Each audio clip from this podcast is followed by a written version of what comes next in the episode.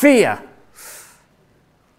Something that we all have to face. No matter how young or old we are, there's going to be situations where we, we're going to feel a bit anxious, a bit scared, a bit fearful about whatever situation we're in. How's it going to end out for me? Don't know. Now, I do hope that none of you are really going to have to face really extreme circumstances that cause you to panic to any great degree.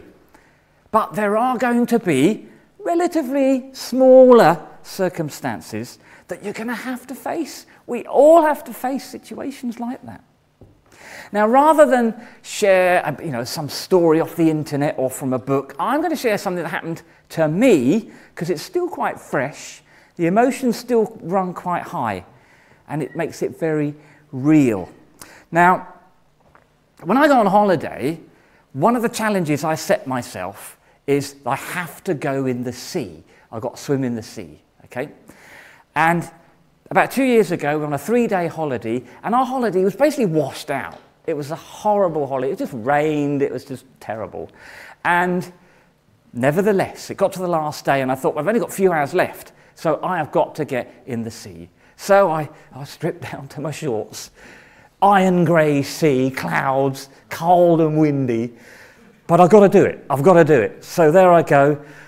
The waves are looking pretty big. It's rough. It's windy. Ah, it's not looking good at all. But I've got to go in. So I'm one of those people that, you know, slow, you know. So it's agony. Anyway, I've started making my way in, but I don't take about three steps, wave, oh, oh, agony. But I've got to keep going. So I go a bit further. There's another wave. This looks big. Oh, dear, right up to the chest. Oh, it's terrible. But as you know, the further you go in, the calmer it gets. no, no, no, no, no. I keep motoring forward. The next one, the next wave is over my head. It is terrible. But as you know, the challenge must be met. So was, that took me off my feet. So then swimming out, swimming out. Eventually I'll get there. I'm getting tossed. I'm being taken up and down and up and down. And I'm beginning to move away from the shore I, I came from. I thought, this isn't funny. I'm not enjoying this at all. And eventually it got to the point I thought, right, I'm going to turn back. I've got to turn back because I just can't swim. But as I turn back, I find I just I haven't got the strength to get back. So I keep going, but I found myself going further and further away. And I was scared.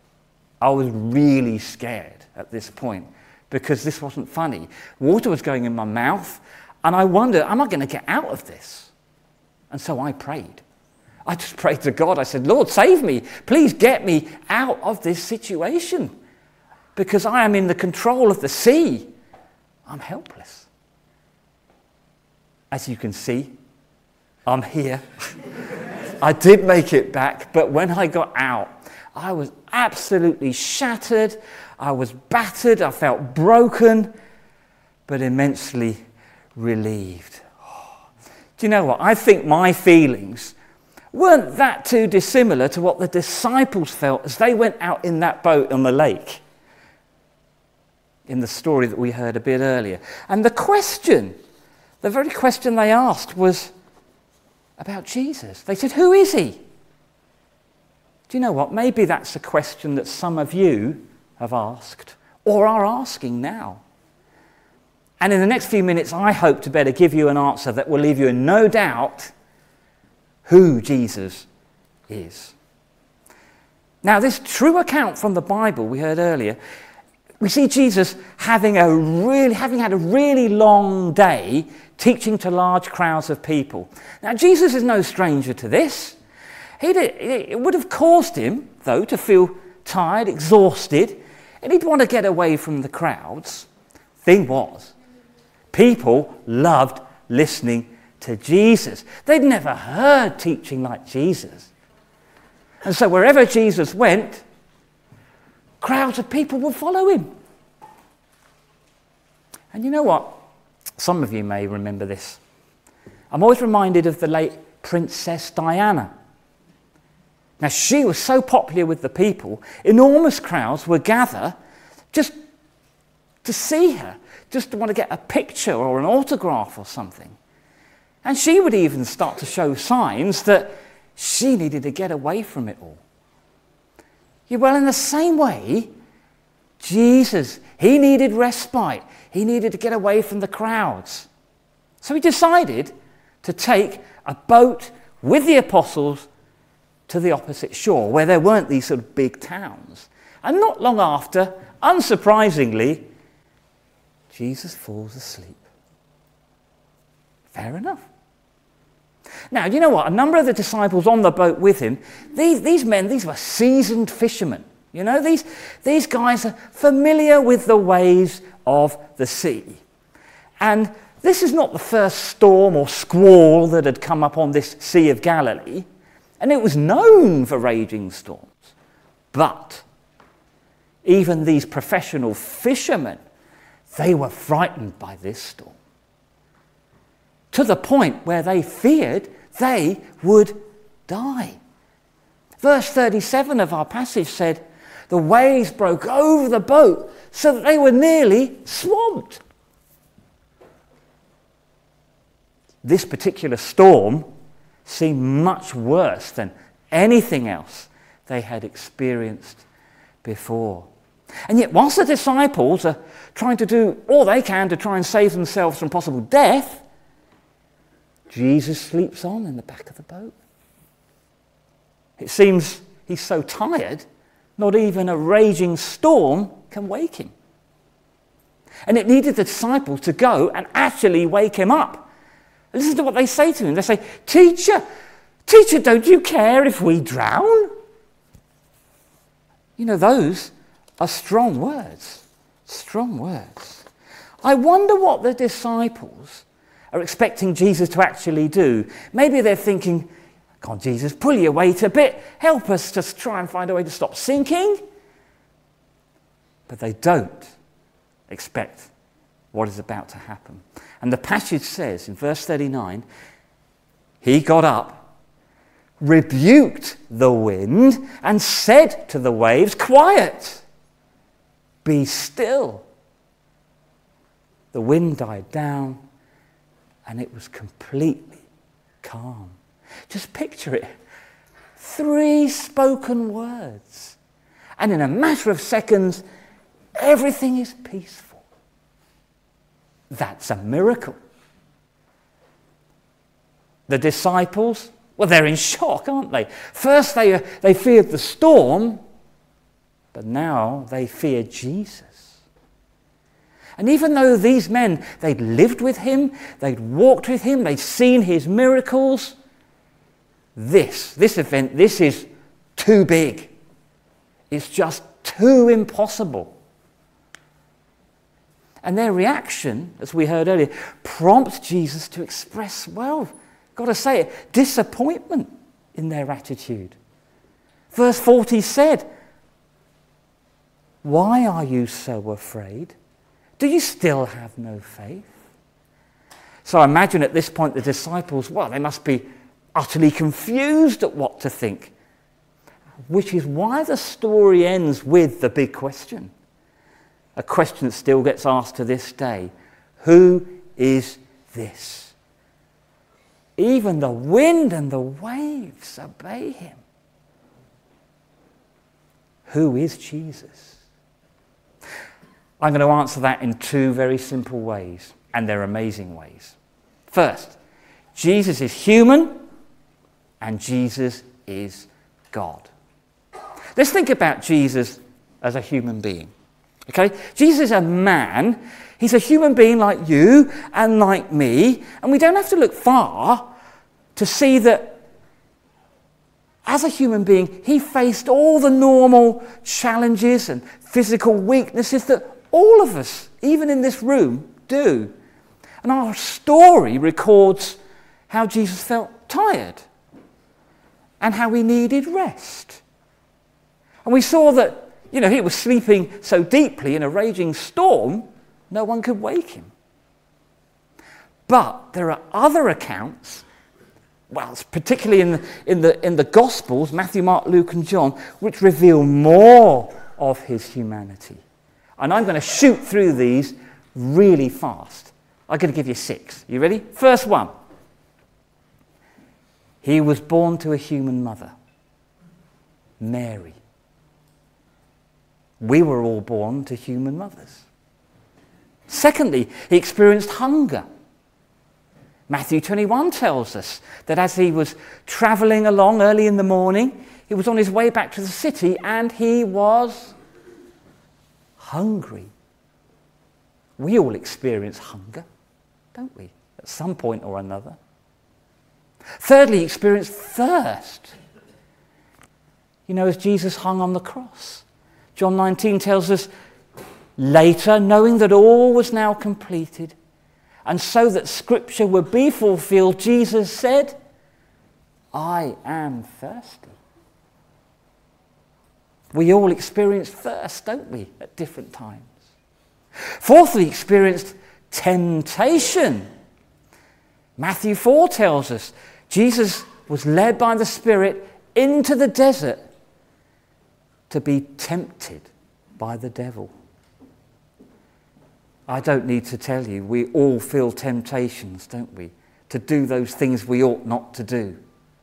We feel them. It's a human thing. Fifthly, he went through pain and suffering. Matthew 16 tells us here from that time on, Jesus began to explain to his disciples that he must go to Jerusalem and suffer many things at the hands of the elders, the chief priests, and the teachers of the law, and that he must be killed and on the third day be raised to life.